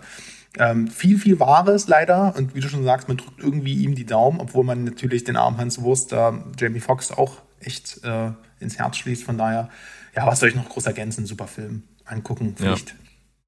Genau, also Jamie Foxx ist auch äh, wahnsinnig gut in dem Film. Ähm, Jada Pinkett Smith schaut auch mal vorbei. ist so ein bisschen, äh, ja, hat dann mal noch eine wichtigere Rolle, als man denkt in dem ja. Film. So ich wette ja, sie hat Tom Cruise losgeschickt. Ja, das könnte ja, durchaus möglich sein. sein. Hm. Also, äh, Collateral sollte man gesehen haben. Und jetzt kommen wir ja schon zu den äh, weit oben Plätzen hier. Mhm. Äh, von Filmen, die man auf jeden Fall dann alle gesehen haben sollte, wahrscheinlich. Platz zwei bei dir? Ja, ich mogel jetzt einfach mal aktuell sechs Filme da rein, weil es handelt sich um das einzige, ich glaube, das einzige Franchise von Tom Cruise und zwar Mission Impossible. Und ich weiß, du bist ja nicht so ein Riesenfan, deswegen musste ich es mit reinnehmen. Auch wenn jetzt anhand der Schauspielleistung von Tom Cruise könntest du jetzt sagen, hm, ja, er ist halt eine Action-Bolide äh, und er spielt das super, Ethan Hunt. Aber ähm, ich finde, das ist auch so eine ganz einzigartige Reihe. Und die, ähm, und vor allem auch, wie, wie der ihr Standing 1996, als das losging, war und wie es auch heute noch ist. Also erstmal ist es äh, die Definition von Actionfilm. Und äh, meiner Meinung nach auch, ähm, also re reduziert auf die Action, ist das auch immer noch das äh, für mich die interessanteste und beste Filmreihe, wenn es um halt, wie gesagt, um Action, um Action-Stunts, um Set-Pieces, um, um, um, um Spannung, um Shootouts, um Choreografien geht ähm, und vor allem auch um äh, ich sag jetzt mal, die Ideen dahinter. Ne? Wie kann man das immer noch sinnvoll toppen? Und das, das Schöne ist halt im Gegensatz zum Beispiel zu den letzten Craig äh, ist, dass sich diese Reihe auch gar nicht so richtig ernst nimmt. Ähm, das ist ja eigentlich ich, ich mag das ja auch so ein bisschen an der Harry Potter-Reihe, dass du am Anfang so eine Art Handschriften noch von den Regisseuren raussiehst. Das, die Reihe hat eine ähnliche, ähm, äh, Berg- und Talfahrt würde ich sagen, äh, nicht sagen, aber die hat eine ähnlich wendungsreiche, wendungsreichen Verlauf genommen. Das ging ja 96 mit dem klassischen Mission Impossible von Brian De Palma los. Und es ist ein ja, Action-Agenten-Thriller der aber wirklich den Fokus mehr auf diese äh, Agentenaktionen und auf dieses, ja, auf diesen, äh, auf diesen Heist halt einfach legt. So. Und ähm, dann kommt 2000 John Woo um die Ecke, macht Mission Impossible 2, Metallica als Soundtrack. Äh, Tom Cruise, absoluter mega Superstar und der Film ist mega, mega gaga. Ähm, total over the top, aber auch in dem, was er halt ist, ist er auch da halt einfach gut. Ne? Die Handlung, um Gottes Willen, äh, um was es da geht. Super Klischee überladen, aber Halleluja, wie krass kann man eigentlich in Slow-Mo äh, Motorradkämpfe einfangen? Äh, Gunfu teilweise, also hier wird wirklich mit Knarren gekämpft. Äh, Wahnsinn. Tom Cruise hängt am Anfang irgendwie äh, im Grand Canyon an einem Felsen ohne äh, Netz und doppelten Boden und klettert da halt einfach hoch, obwohl es nichts mit der Handlung zu tun hat. Aber er kann es halt, wollte er uns zeigen. Schön gemacht. Im dritten Teil hat J.J. Abrams übernommen, damals noch recht jungfräulich im Filmgeschäft. Ich glaube, das war sein erster Film. Da geht es halt ja auch wieder so ein bisschen in die Agentenrichtung zurück, wird aber ein bisschen dreckiger, ne, mit äh, Philip Seymour Hoffman als Bösewicht, dem besten Bösewicht der Reihe. Und dann kommen wir so langsam in die heutige Zeit. Dann hast du 2011 hast du diesen Phantom-Protokoll gehabt von Brad Bird. Ähm, den mag ich sehr, sehr gerne. Der ist ein bisschen mh, hm, familiengerechter, würde ich fast sagen. Also er ist ein bisschen größer, äh, nicht ganz so düster und halt ähm, bietet halt mit dem, äh, wie heißt das, ähm, das Burj, Burj Khalifa oder so, dieses Hochhaus da in, äh, in mhm. Dubai, eine der krassesten äh, wirklich Stunt-Szenen, die ein Schauspieler selbst absolviert hat, die, die wirklich, die es wahrscheinlich jemals geben wird. Er hängt da halt einfach vom Hochhaus runter. Ähm, und es gibt ja auch so ein schönes Selfie, was er gemacht hat, einfach oben auf der Spitze, weil man ist einfach total irre. Dann kam 2015 Rogue Nation Teil 5, äh, da hat Christopher McQuarrie dann übernommen, der ja auch mit ihm zusammen, also ein ganz bekannter Drehbuchautor, der hat ja aber mit ihm auch schon hier ah, wie ist der Jack Reacher gemacht, den ich jetzt nicht so mega krass fand, aber Mission Impossible Rogue Nation ist cool. Aber alles auf die Spitze getrieben hat das 2018 mit Mission Impossible Fallout. Ähm, da haben wir dann auch Henry Cavill mit dabei, ähm, Rebecca Ferguson, Simon Peck, der schon seit einer Weile dabei ist. Und äh, ja, das ist ein geiler Ensemblefilm. Tom Cruise spielt hier ähm, seit dem vierten Teil wirklich auch in diesem festen Gefüge an Schauspielern, was dem Film sehr gut tut. Der Film ist durchgängig lustig äh, und trotzdem durchgängig spannend. Tom Cruise äh, springt hier, macht hier so einen, einen sogenannten Halo-Jump. Der arme Kameramann, der musste mit dem das, glaube ich, 60 bis 90 Mal machen, be bevor Tom Cruise zufrieden war. Halleluja. Und ähm, du bist halt, es ist halt nicht CGI oder es ist nicht ein Stunt-Double. Du fliegst halt während dieses Jumps an den Helm ran und siehst, da ist wirklich Tom Cruise drin. Und das machen halt die Filme aus. Und es ist jetzt vielleicht nicht das krasseste Schauspiel der Welt, aber das ist eine Leidenschaft und das ist eine Hingabe an die Filmkunst oder an das Actionkino, äh, was ich finde, er wie kein zweiter macht. Und es kann, klar, so, so, so, so ein Typ wie The Rock, der mag bullig sein, der mag vielleicht auch mal irgendwie Vielleicht macht er auch mal einen Stunt selber, das will ich ihm gar nicht absprechen, aber das ist nicht das Gleiche. Der hat jetzt für den siebten Teil, ist er, glaube ich, wieder in, irgendeine, in irgendeine Schlucht mit einem Motorrad und einem Fallschirm reingesprungen, gleich am ersten Drehtag. Das ist total krank und ähm, dafür lieben wir ihn alle und ich finde diese Filme super snackable, man kann die, die machen Spaß, wie gesagt. Ähm, das, die wären nicht langweilig und ich bin da voll drin. Also ich habe mit denen eine gute Zeit. Ich freue mich jetzt auf die Zweiteiler. Das wären ja wohl die, die abschließenden Filme. Dead Reckoning Part 1 und Part 2. Die kommen 2023 und 2024 laut aktuellem Stand in die Kinos und die machen dann die Reihe rund. Und dann, äh, ja, würde ich mal sagen, ist das doch mal äh, Action-Historie, äh, Actionfilm-Historie nach Lehrbuch. Äh, für mich, äh, eigentlich für Tom Cruise wahrscheinlich die wichtigsten Filme. Für mich reicht es nur für Platz zwei. Viel Herz und viel Liebe für Mission Impossible. Ja, also da darfst du gerne so lange am Stück reden. Es sind ja immerhin auch sechs Filme. Das ist äh, da absolut angemessen. Und ich kann bei vielen Sachen absolut zustimmen. Äh, das Standing, was sich diese Reihe aufgebaut hat, ist echt wirklich äh, bemerkenswert. Also wirklich, wenn es um Agenten, Thriller, Actionfilme geht, dann wird äh, wahrscheinlich meistens ähm, äh, 007 als erstes genannt, aber gleich da, direkt danach kommt Mission Impossible. Also das, das läuft sich irgendwie gegenseitig so gefühlt irgendwie immer mal ein Rang ab, wer auf Platz eins ist. Ähm, die krasseren Stunts gibt's, wie du schon sagst, hier. Und das ist jedes Mal beeindruckend, beeindruckend und man hat eigentlich immer Angst, wenn der nächste Mission Impossible Film angekündigt wird, weil man sich denkt, oh, jetzt, jetzt geht er wahrscheinlich einen Zacken zu weit, wenn er das nochmal toppen will, was bisher war. Das ist schon ein ganz schön krasser Scheiß. Äh, ich selber hatte das ja auch schon mal in irgendeiner Folge CCC, ich glaube Anfang diesen Jahres, Ende letzten Jahres gesagt, ich bin nicht so der riesengroße Fan von den letzten Mission Impossible Filmen. Das liegt aber vor allen Dingen daran, dass ich einfach auch nicht so der riesengroße äh, Agenten-Thriller-Fan bin. Das ist irgendwie nicht so mein Ding. Ich finde dann immer diese, diese Stories halt so Hanebüchen und ganz ehrlich, in den Mission Impossible Filmen, also dümmer gehen die Stories gar nicht mehr. Also die sind ja sowas von aus der Luft gegriffen und sowas von äh, zusammenkonstruiert. Das ist nicht so meins. Aber dafür finde ich den ersten Teil richtig mega. Also den ersten Teil, das war, glaube ich, dann äh, neben Interview mit einem Vampir so die erste äh, größere Berührung mit Tom Cruise. Vor allen Dingen, weil ich damals auf dem Nintendo 64 halt das Spiel gesuchtet habe. Hm. Äh, das habe ich äh, absolut geliebt. Das war so ein cooles Ding, was du da alles wirklich Missionen erfüllen musstest, äh, als wirklich Agent so und so Gadget benutzt hast und so. Das war sowas von cool. Deswegen habe ich auch damals den Film mega abgefeiert. Das hat riesen Spaß gemacht und ähm, für mich ist auf jeden Fall, wenn ich den Namen Tom Cruise höre, kommt mir meistens Ethan Hunt als erstes ins Gedächtnis. Das will schon mal was heißen.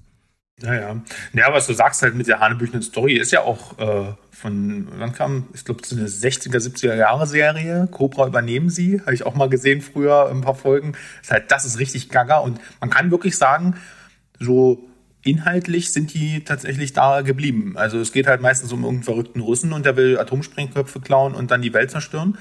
Ähm, aber das Geile ist halt, wenn du dich halt äh, nicht mit sowas beschäftigst, du könntest das auch unterfüttern mit ganz, ganz viel Subtext und ganz, ganz viel Inhalt. Und dann nimmst du dich so bierernst und ähm, am Ende willst du trotzdem nur so deinen, deinen Dr. No da hinsetzen, der irgendwo ähm, Bösewicht ist. Ich finde das, find das charmant. Also ähm, du weißt halt einfach, was du kriegst, sagen wir es mal so. Und das finde ich immer gut, wenn das eine Filmreihe kann. Absolut. So, dann kommen wir zu meinem Platz zwei und das ist, glaube ich, auch ein Film, den du unglaublich gut findest.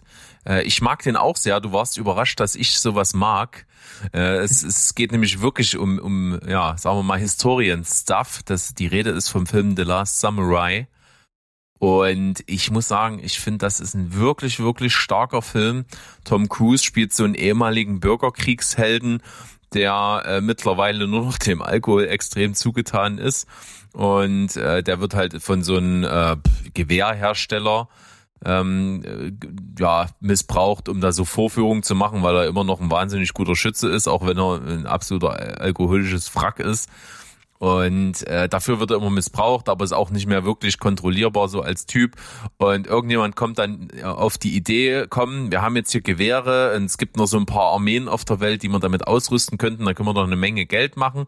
Und äh, da das aber auch den Leuten, die keine Gewehre benutzen, jemand beibringen muss, denken die sich, na komm, dafür ist er vielleicht noch gut. Wir schicken den nach Japan ins Kaiserreich und dort soll er äh, die Leute, die vorher mit Schwertern gekämpft haben, jetzt mal mit Waffen ausrüsten und soll die da drin auch ausbilden. Und aus äh, diesen ja, das geht natürlich nur mit Geld, wo er sich dazu bewegen lässt. Und aus diesen absolut kapitalistischen Grundgedanken entwickelt sich halt ein Film, wo er dann dort seine Zeit verbringt, dort lebt, den, den Lebensstil irgendwann sich äh, aneignet, äh, die Sprache lernt und einer, einer der äh, Leute von dort wird. Und ähm, das ist ein wirklich sehr, sehr einfühlsamer Film, der psychisch ganz tief reingeht in die Figur, die hier einfach wahnsinnig toll gespielt ist, wahrscheinlich schauspielerisch einer seiner besten Rollen, die er bisher abgeliefert hat. Und ähm, auch wahnsinnig gut inszeniert, so abseits des des ganz ganz typischen, wie stellt Hollywood so die die die östliche Welt da, so ähm, mit wie viel Fingerspitzen geführt. Das ist hier wirklich echt gut gemacht, nicht wie sonst, so ein bisschen mit dem Holzhammer. Und äh, man hat einen wirklich guten Eindruck, die Bilder sind toll eingefangen und äh, schauspielerisch ist es wirklich echt ein, ein absolutes Meisterstück von ihm in seiner Karriere und deswegen The Last Samurai bei mir hier auf Platz zwei. Ah, schön. Ich hätte jetzt noch eine Stunde zuhören können, einfach wie du über den Film redest, weil ich kann dem Film auch einfach nur zu, also ich kann Tom Cruise einfach auch nur, äh, könnte ihm ewig dabei zusehen, wie er dort in diesem, ähm, äh, ja, in diesem Dorf oder in diesem Städtchen da ankommt und ähm, die ganze Schwere und das ganze Tristesse und sein Trauma hinter sich lässt und dann einfach wieder das kleine, äh, die kleinen Dinge des Lebens zu schätzen weiß und wieder zu sich findet und äh, wieder stark wird. Und das ist so, also oh, es ist halt auch einfach ganz, ganz toller Soundtrack von Hansi hier wieder. Ähm, den habe ich wirklich sehr oft schon einfach ohne den Film gesehen, aber zusammen mit dem Film ist das ein absoluter ähm, Sog, finde ich. Also es ist ein ganz, ganz toller Film, der dich so richtig runterfährt. Und das finde ich ähm, ähm, ganz toll, wie das hier geschafft wird. Aber trotzdem ist der halt so schön dramatisch. Und ähm, ja, wenn er am Ende sagt, wie ist er gestorben? Ich werde euch erzählen, wie er gelebt hat. Oh, boah, Leute, ey, komm, da geht aber ein Kanal auf. Ich finde es ein richtig tolles Ding und ich freue mich sehr, sehr, dass du den magst. Äh, ja. Genauso wie ich. Ein wirklich äh, zweieinhalb Stunden Epos, was sich nicht so lang anfühlt und einfach durchweg nur schön ist. Das ist wirklich fantastisch gut. Ja, Fantastisch gut. Da sind wir genau richtig, denn jetzt kommen wir zu einem fantastischen Film. Und ich ja, muss und man, ich muss mal sagen, es wird ja wahrscheinlich für einige keine Überraschung bei dir sein, denn äh, den Film hast du natürlich schon bei deinen zehn Lieblingsfilmen mit am Start gehabt in deiner Folge, die du mal hattest. Ja, ich bin auch immer wieder froh, wenn ich darauf zurückkomme und es auch tatsächlich noch so ist. weil du weißt ja selber, wie das ist. Stell mal eine Liste mit zehn Lieblingsfilmen zusammen. Hm, okay. Und dann guckst du nach zwei, drei Jahren drauf und denkst du so, hm, ist das noch so? Und bei dem Film kann ich nur sagen, ja, das ist auf jeden Fall so. Denn es geht ja tatsächlich um einen Film, der, ähm, wo ich erst schon gesagt habe, Tom Cruise ist toll in Ensemblefilmen, wo er gar nicht mehr, gar nicht mehr diesen großen Star im Mittelpunkt äh, spielt. Ähm, und zwar geht es hier um Magnolia von PTA. Ähm, von 1999 ist der Film. Und ja, es ist im Film werden, es ist eigentlich ein Episodenfilm. Im Film werden die Geschichte, äh, werden die Geschichten von, ähm, ich glaube, neun unterschiedlichen Menschen jeglichen Alters in Los Angeles gezeigt, die in einem Tag spielen und verbunden sind die halt durch die ähm, durch den Überbau Vergangenheit, Zufall, Schicksal und sowas. Ne? Ähm, das wird alles schon im Vorspann erklärt mit so ein paar kleinen Illustrationen und Episoden, wo der Sprecher dann sagt, nein, das war, also wo die komplett irre sind, die man sich eigentlich gar nicht vorstellen kann, die inszeniert sein müssten. Und der Sprecher aber sagt, nein, das war kein Zufall. Solche merkwürdigen Sachen passieren andauernd und am Ende äh, wird das Ganze mit einer Klammer zusammengefasst. Wir haben mit der Vergangenheit abgeschlossen, aber die Vergangenheit nicht mit uns. Ähm, ganz, ganz toll. Und im Film werden die, wie gesagt, ähm, werden äh, verschiedene Charaktere gezeigt. Wir treffen einen Todkranken, äh, ich glaube, einen krebsleidenden TV, Ex-TV-Produzenten, der von äh, seinem Pfleger Philipp Seymour Hoffman zu Hause betreut wird und ihm dann seine Sünden beichtet. Er hat zum Beispiel seine Frau betrogen, die gespielt wird von Julianne Moore und sowas. Und erst jetzt am Ende seines Todes wird ihm bewusst, dass er sie geliebt hat und sie hat ihn geliebt und, und so weiter. Äh, sehr, sehr viel Drama. Und dieser sterbende ähm, TV-Produzent da äh, bittet ähm, diesen Pfleger, seinen Sohn äh, Frank McKee ähm, aufzusuchen. Der ist eben jetzt Tom Cruise. Und der ist mittlerweile in so einer Macho-TV-Show, ähm, also der moderiert, so, hat ein Buch geschrieben und moderiert so eine Macho-TV-Show, alle macht den Schwänzen. Und äh, ja, das passt jetzt irgendwie nicht so in die Erzählung, die so dramatisch klang, die ich bisher hatte. Und ähm, aber er ist im Prinzip so der absolute, ähm, der absolute Draufgänger und äh, erzieht quasi Männer dazu, wie sie zu ihrer Männlichkeit und zu ihrem Schwanz stehen und wie Frauen aufreißen können, die einfach nur Objekte sind. Äh, und das mit großem Erfolg, äh, also jedenfalls unter der männlichen Bevölkerung. Ähm, und Frank, äh, also Tom Cruise will halt von, von seinem Vater nichts wissen. Er hasst ihn sogar, weil ähm, Franks, äh, also weil seine Mutter sozusagen früh gestorben ist und äh, der Vater hat die Mutter verlassen und auch äh, als sie dann todkrank war, nicht mal angerufen hat und Cruise hat sich halt um sie gekümmert. Und dann kommt es hinter, also Backstage in der Pause von seinem Alle macht den Schwänzen Spezial da sozusagen, äh, kommt eine Reporterin, die ihn interviewt und viele, viele Fragen stellt und dann kommen allerlei Lügen über sein Leben ans Tageslicht, die ähm, die Frank sich zurechtgelegt hatte, um sein Leben äh, ja, so eine Art positive, übermännliche Logik zu verleihen. Und dann kommt es, wie es kommen muss. Irgendwann trifft er halt die Entscheidung, äh, sich doch nochmal seinem Vater zu stellen, äh, um das zu sein, was er halt auch propagiert, dass er halt keine Angst haben sollte. Und ähm, Paul Tom, ähm, Thomas Anderson demonstriert wie trotz dieser ganzen Aufklärung, ne, die uns widerfährt und den Glauben an Macht, die wir haben und Vernunft und sowas, dass Planbarkeit in unserem Leben gar keine so richtige Rolle spielt. Also beziehungsweise, dass die dass diese emotionalen Verstrickungen unser Leben beherrschen. Und wir müssen es verplanen und kalkulieren. Wir, ne? wir müssen das, weil uns, weil uns das hilft. Aber oft sind wir uns gar nicht darüber bewusst, wie wir, wie, wie, wie, abhängig wir sind. So, ne? Ähm, so, so eine Irrationalität des menschlichen Lebens. Und Magnolia ist so ein so ein ganz toller Film, der ist vollgestopft mit Geschichten. Ne? Ich könnte jetzt noch über die ganzen anderen tollen Schauspieler reden. Äh, Hauptlinien und Nebenlinien, die zu einer äh, zusammenführen, Geschichten, Kultur, Mentalität, sehr, sehr, sehr, sehr viel Stoff ist da drin. Äh, ich habe den Film, als ich ihn damals entdeckt habe, innerhalb kürzester Zeit dreimal gesehen und mir den Soundtrack besorgt und jedes Mal neue Seiten, Aspekte, Gefühle, Katastrophen und Möglichkeiten entdeckt. Ähm, gehört zu der Sorte Film, die mich niemals loslassen werden und äh, heraussticht die Performance von Tom Cruise, der am Ende eine der emotionalsten Szenen, das sage ich oft in Superlativen, aber das ist wirklich, wenn er dann zusammenbricht an dem Bett seines Vaters, ist das einfach nur äh, heftig. Und deswegen, grandioser Film, er war nominiert hier für den Oscar, dass er den mich bekommen hat, ist ein Verbrechen. Mein, meine Lieblingsperformance von Tom Cruise. Ja, absolut stark und wie gesagt, du hast schon viel von dem äh, in Bezug auf den Film gesagt und das ist halt hauptsächlich nur der Teil gewesen mit Tom Cruise. Da sind also noch viele, viele andere Geschichten, die hier erzählt werden und wie du schon sagst, die alle so verbunden sind dann über, was ist Zufall, was ist Schicksal, was vorherbestimmt, wie kommen Dinge zustande, wie verbinden sich Leben miteinander. Und das sind ja auch so, so große, große Themen der Filmwelt, die auch andere Regisseure äh, quasi ihre komplette Karriere lang schon behandeln. Also Stichwort äh, Inyaritu, der sowas gemacht hat, äh, viele verschiedene Schicksale in Filmen zu verbinden. Also Stichwort Babel oder 21 Gramm, solche Geschichten.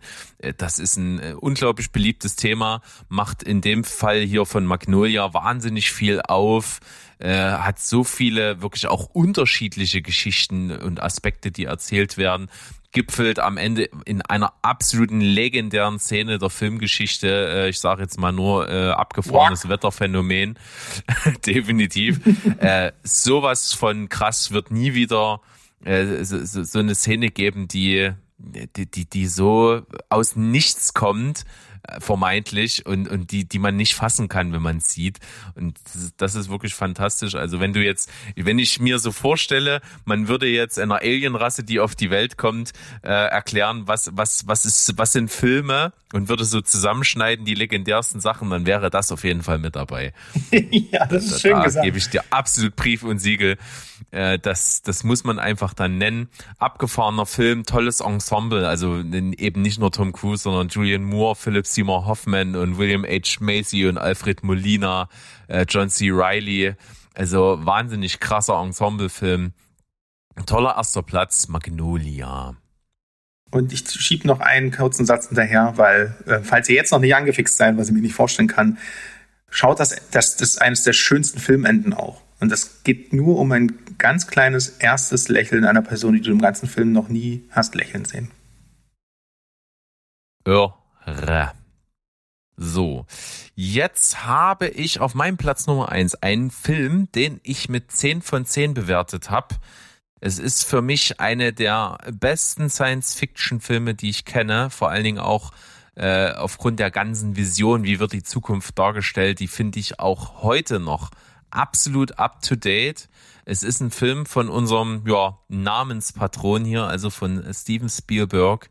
Ähm, es ist nicht mal der Film, wo ich äh, Tom Cruise äh, so seine beste Leistung äh, zugestehen würde. Es ist einfach einfach ein fantastischer Film, deswegen finde ich den so gut. Es geht um Minority Report. Hm. Minority Report ähm, dealt mit einer Grundprämisse, die muss man natürlich erstmal annehmen.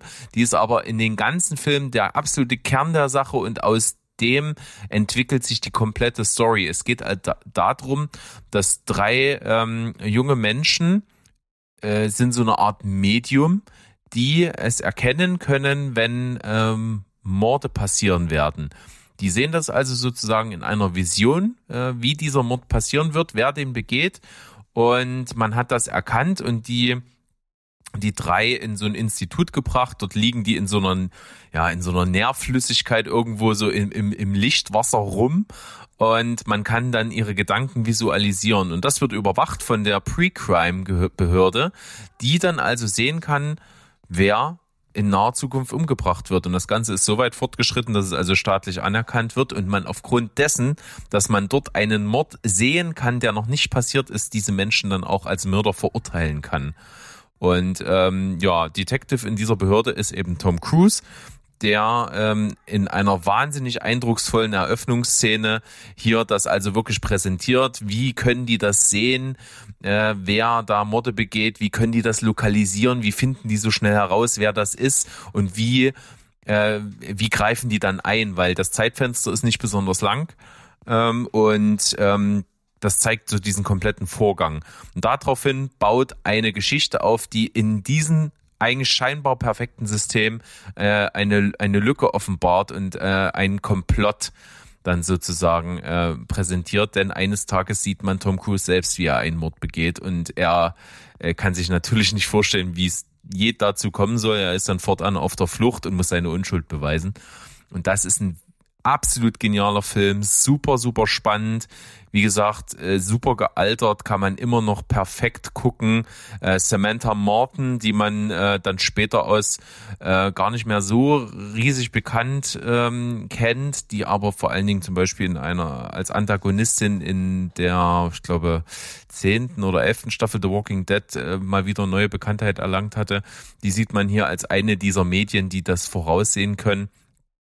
Und äh, es ist wirklich ein Film, der äh, eine schöne Story hat mit tollen Twist und der, wo auch, ähm, wie heißt er, Max von Südow eine ganz, ganz tolle Antagonistenrolle einnimmt. Ähm, toller Film, Minority Report, kann ich äh, unbedingt empfehlen, sollte man geguckt haben. Amen. Also auch wäre wär auch bei mir eine 10 von 10 und ähm, ich habe den damals im Kino gesehen, habe war total überwältigt, auch von der Zukunftsvision damals schon. Ähm, ich habe den, oh Gott, da war ich noch sehr jung, ich habe da, da viel, äh, der hat mich ein bisschen überfordert beim ersten Mal, gerade so ab der zweiten Hälfte, weil es ja dann wirklich zu einem Krimi wird. Ähm, und je mehr ich mich diesem Film hingegeben habe, desto mehr hat er auch gewirkt. Und ähm, ich finde die Leistung von Tom Cruise wirklich sehr krass. Also gerade wenn er Sachen realisiert. Also es gibt diese, diese Szene, wo dann die Kugel rauskommt, wo sein Name draufsteht, wie du schon gesagt hast. Hochspannung. Aber auch, wenn ihnen dann bewusst wird, äh, was da alles dahinter steckt. Das ist äh, toll. Ich liebe Philip K. Dick ähm, ähm, Verfilmungen. Ich habe viel von ihm gelesen. Von ihm stammt ja auch Total Recall zum Beispiel oder auch Blade Runner und Minority Report ist äh, in dieser äh, in, in, dieser Reihe von genialen Philip K. Dick Verfilmungen steht den beiden erstgenannten in nichts nach. Also ganz, ganz toll. Super. Also ich denke mal, ihr seid genügend angefixt, euch den auch reinzuziehen. Sollte man machen. Und das waren unsere zehn Filme erstmal, die in unserem Kosmos stattfinden, in unserem Kosmos einen sehr hohen Stellenwert genießen. Und traditionell haben wir natürlich jetzt auch nochmal so eine kleine Honorable Mention Sektion. Und da schauen wir mal, was sich da noch so eingefunden hat. Das sind bei mir vor allen Dingen äh, sehr viel neuere Filme von Tom Cruise. Und bei dir verstecken sich auch noch äh, einige, die ich alle nicht gesehen habe. Ja, ich fange mal an mit ähm, Oh, was nehme ich zuerst? Krieg der Welten. Krieg der Welten, es geht immer so ein bisschen unter, ähm, auch von Steven Spielberg und Tom Cruise, deswegen passt das ja. Ähm, ich finde ihn richtig gut. Er ist nur nicht wirklich ein Krieg der Welten. Ne? Also man darf ja jetzt nicht von Independence Day 2 ausgehen oder Transformers, sondern das ist eigentlich ein ganz toller Fokus, den der Film legt. Ist ja auch ein Remake, klar, wir kennen die ursprüngliche Geschichte und äh, er konzentriert sich hier halt vor allem, also es ist ein Katastrophenfilm, um es kurz zu machen. Also der ist, die ganze Zeit steht die Familie von Tom Cruise ähm, fast schon POV-mäßig äh, auf der Flucht halt im Fokus und das finde ich super, super spannend ähm, weil man eben auch gar nichts von der Invasion so mitkriegt. Eben nur, was du halt selbst als fliehender Mensch mitbekommen würdest. Du siehst Massenpaniken, Evakuierung und Co. Super, super spannend. Äh, würde dir auf jeden Fall auch gefallen. Das ist äh, wenig Science Fiction und viel, viel ähm, Überlebensdrama. Ähm, ja, der kann was. Ja, hätte ich auf jeden Fall Bock zu gucken. Äh, wundere mich auch, warum ich das noch nicht getan habe. Irgendwie hat sich das nie ergeben und ich dachte auch zwischenzeitlich, ich habe den schon mal gesehen äh, und jetzt festgestellt, nee, irgendwie doch nicht. Also äh, werde ich mal nachholen. Dann habe ich was bei mir, hast du vorhin schon mal genannt, fandst du nicht ganz so wahnsinnig gut.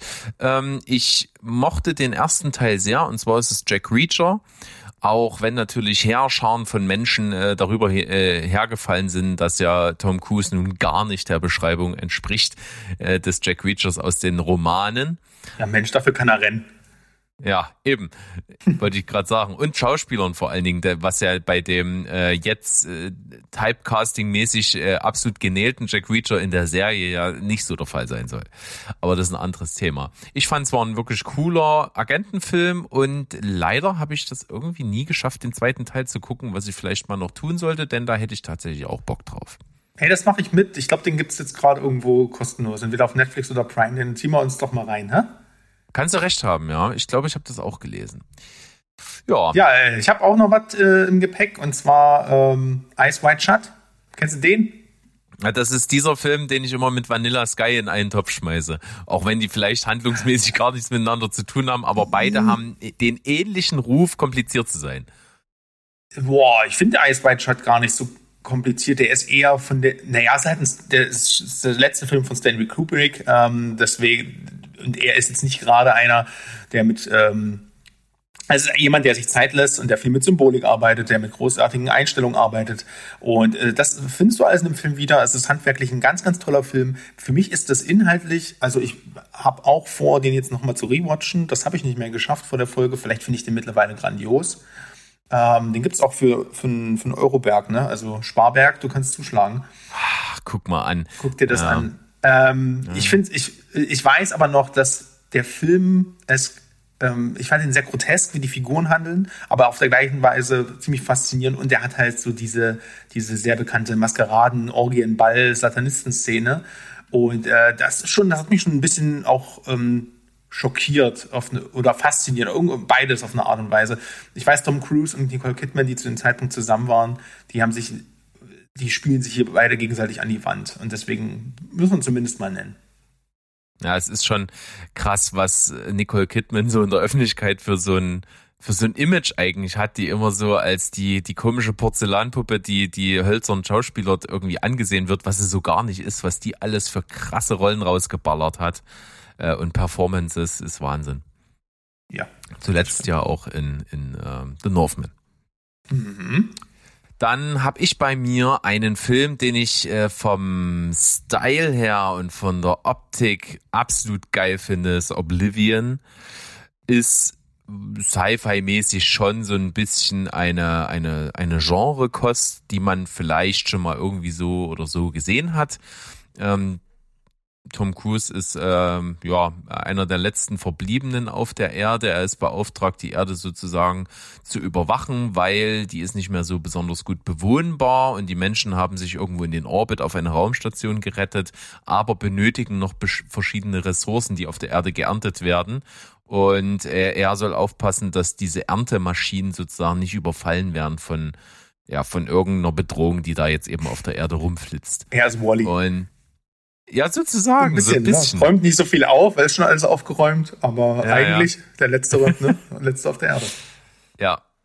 Und der Film macht echt riesengroßen Spaß, äh, wartet auch äh, zum späteren Zeitpunkt mit ganz coolen Storywendungen auf, aber ist eben vor allen Dingen Action-Soundmäßig echt ein absolutes Brett. Ähm, Tom Cruise verbringt hier äh, mit seiner Partnerin, gespielt von Ange, äh, Andrea, Andrea Riceborough, Mandy. Genau ähm, die, die macht, ist hier seine Partnerin und die haben so ein Hauptquartier, so ein, so ein fliegendes Loft über den Wolken. Das ist designtechnisch schon mal der absolute Oberkiller mit einem äh, äh, äh Fick jeden Infinity Pool. Was die dort haben, ist noch mal tausendmal geiler. Also Infinity Pool, wo du einfach, Wars. ja, wo du so Glas genau. durchs Glas nach unten durch die Wolken guckst. Absolut Killer. Und ich habe ähm, nie Tommy Schniedel gesehen. Die haben das wieder gemacht. Ich weiß es auch nicht, aber ja. spannend auf jeden Fall. Und äh, dann das Fluggerät. Das Fluggerät, was er hier quasi sein, ja, sein Arbeitsgerät sozusagen, womit er eben die, die ganzen Überwachungsflüge und sowas macht, ist so ein abgefahren designtes Teil. Und wenn man dann noch weiß, dass die dieses Ding mit Cockpit und so im Studio halt nachgebaut haben und der das wirklich so bewegen konnte wie im Film und da drin gesessen hat, äh, dann, dann wirkt das halt alles nochmal ein bisschen geiler. Also tolles Design in diesem Film. Tom Cruise macht einen echt guten Job.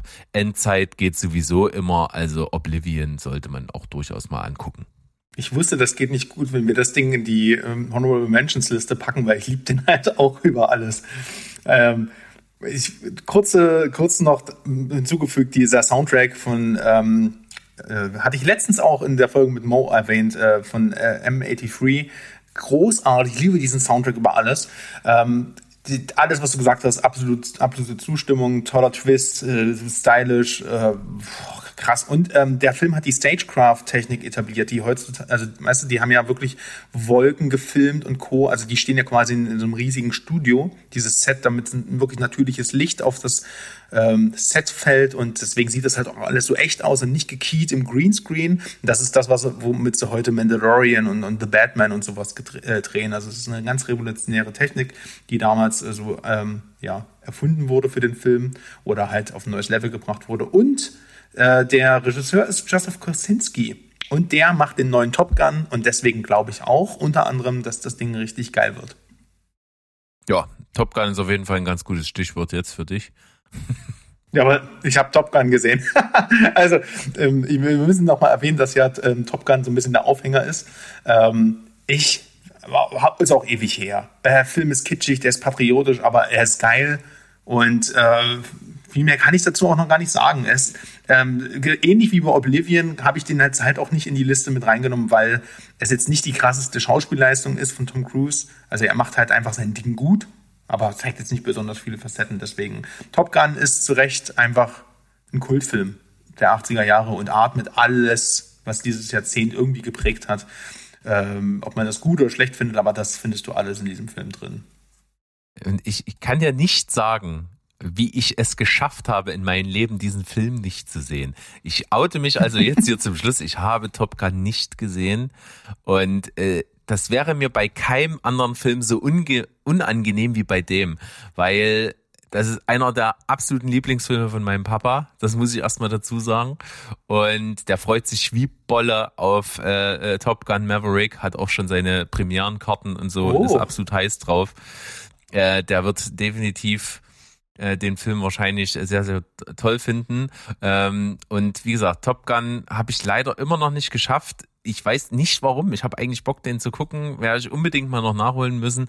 Und witzig ist immer das Kommentar von meiner Mama, wenn es um Top Gun geht. Die sagt immer, ja, ja, das ist der Film, wo die Frauen nur die liegenden Rollen haben. also ich finde, da gibt es schlimmere, aber ja, äh, es ist. Äh aber auch die, ey, alle Kerle dort sind auch nur Abziehbilder. Ja, das ist halt ein Jerry Bruckheimer-Film. Was willst du machen? Und äh, ja, ich hoffe ja sogar, dass die genau dieses, ähm, dieses pro-militärische Ding einfach im zweiten Teil vielleicht sogar viele über 30 Jahre später einfach dann entsprechend auch mal kommentieren. Wäre auch cool. Ne? Also wenn der Zeitgeist dann auch in den Film so ein bisschen mitschwimmt. Weil sonst kann ich mir auch nicht erklären, warum der fortgesetzt wird. Aber wir werden wenn, der, wenn ihr das hier hört, werden wir vielleicht alle schon schlauer sein.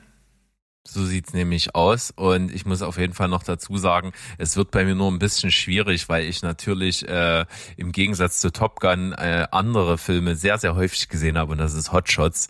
Und das ist natürlich schwierig, Alter, wenn man das erste Mal Top Gun guckt. Ey, das ist wirklich äh, mit dem schwierig. Im Hinterkopf.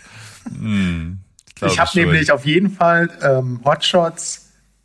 Ich glaube, Top Gun habe ich vorher gesehen, aber ich habe Hot, Shot, äh, Hot Shots 2 vor Rambo 2 oder drei, ich, nee, vor Rambo 2 gesehen, genau. Ja. Und ich, äh, das, es war unaushaltsam. Ich habe deswegen war Rambo wirklich für mich auch wie eine Parodie, was es ja irgendwie auch ist. Aber ich hab, ja, egal.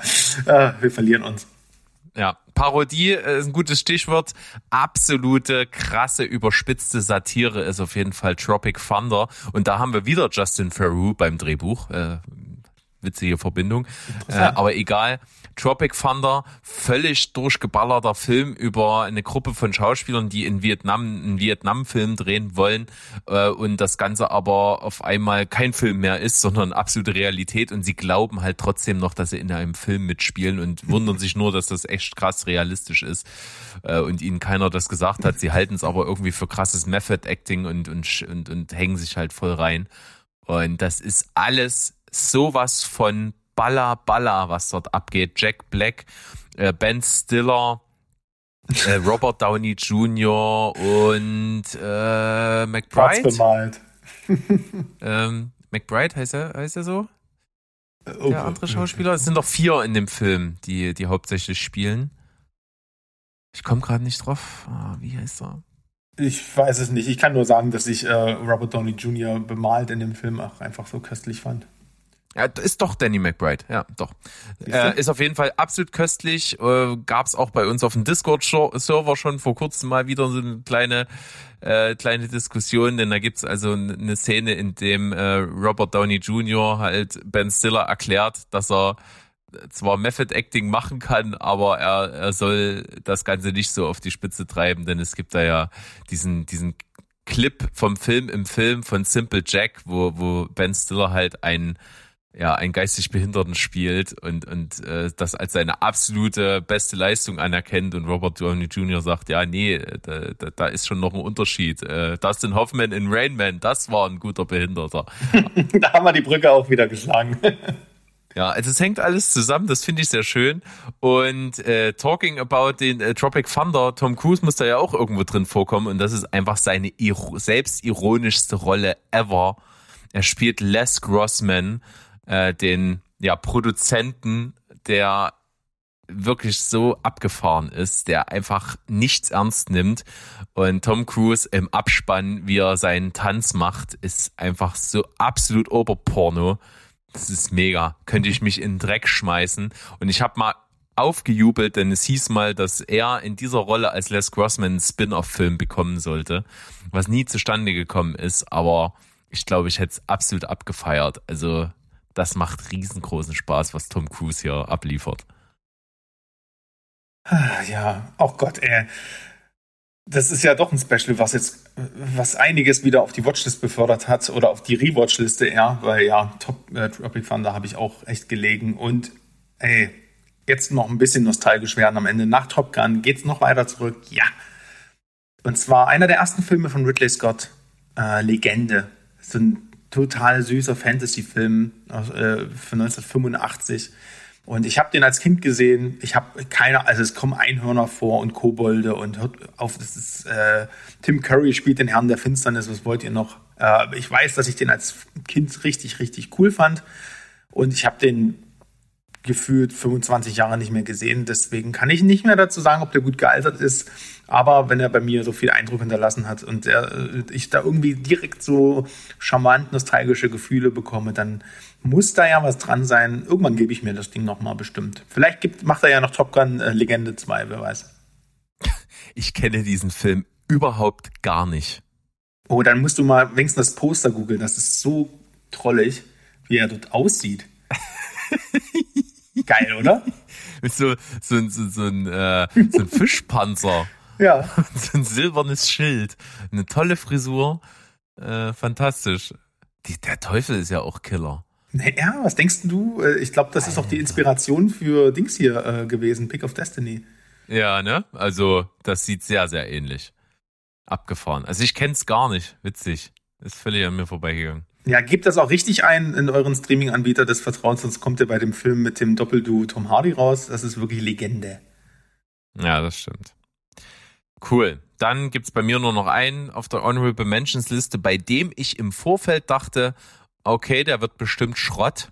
Denn ähm, es ist so ein, der wirkt irgendwie im Trailer so völlig generisch und zwar ist die Rede von Edge of Tomorrow. Edge of Tomorrow, ein Actionfilm über eine Alien-Invasion und der Film konnte aber gar nicht schlecht werden, denn es ist ein Zeitschleifenfilm und wir sind Riesenfans von Zeitschleifenfilmen. Ich, ich sowieso, Steven auch. Äh, ihr eigentlich habt auch einen gewissen Fable dafür. Äh, Zeitschleifenfilm äh, richtig cool gedacht weil Tom Cruise wird gegen seinen Willen da so mit in dieses Gefecht gezogen. Er hat also irgendwie so ein bisschen Dreck am Stecken in seiner Militärlaufbahn, wird dann eingezogen und dazu verdonnert, dort mitkämpfen zu müssen in diesen in dieser Materialschlacht gegen Aliens. Anders können wir es nicht machen. Es ist ein absolutes Himmelfahrtskommando.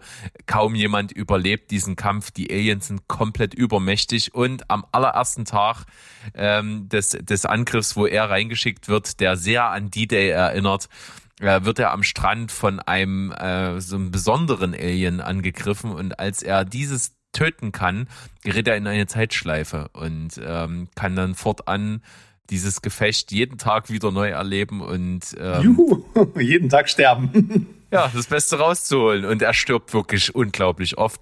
Und er kann aber jemanden erzählen, dass er in dieser Zeitschleife ist und äh, das ist Emily Blunt und sie trainiert ihn eben äh, das zu überleben. Und wie das Ganze umgesetzt wird in dem Film, fand ich richtig überraschend gut. Es hat super Spaß gemacht.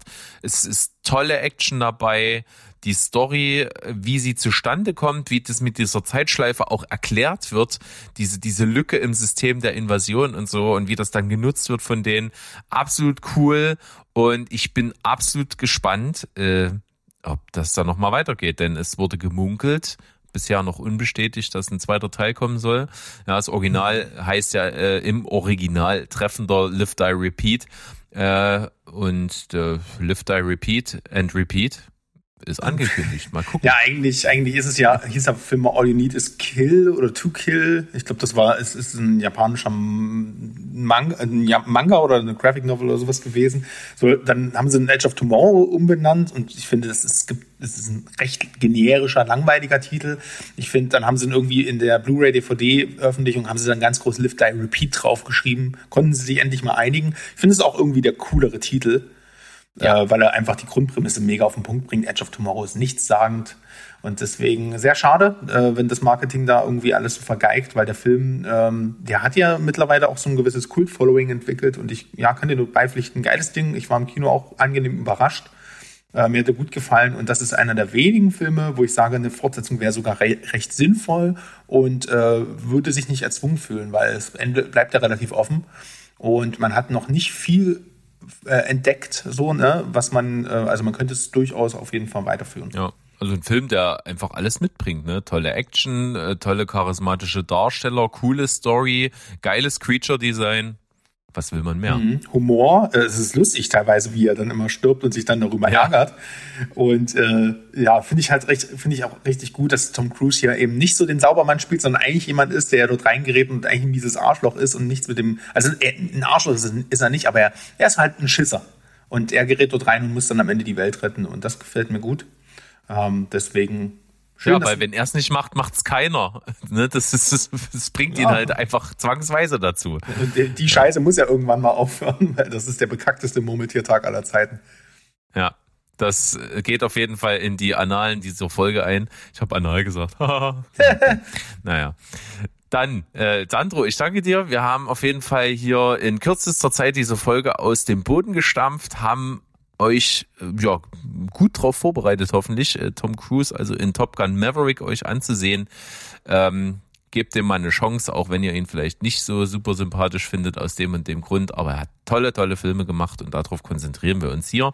Ich sage großen Dank an dich und äh, wir hören uns dann bald wieder. Äh, vergesst mhm. am Samstag nicht einzuschalten zum, zum Livestream mit dem lieben Toni. Da bequatschen wir mal so ein bisschen, Unbedingt. was da, was er aus den Nähkästen zu plaudern weiß aus der aus dem Film äh, Seriendreh zu Tokio weiß und dann sehen wir uns, hören wir uns da wieder und sehen uns bestimmt auch. Gibt vielleicht auch ein Video von uns.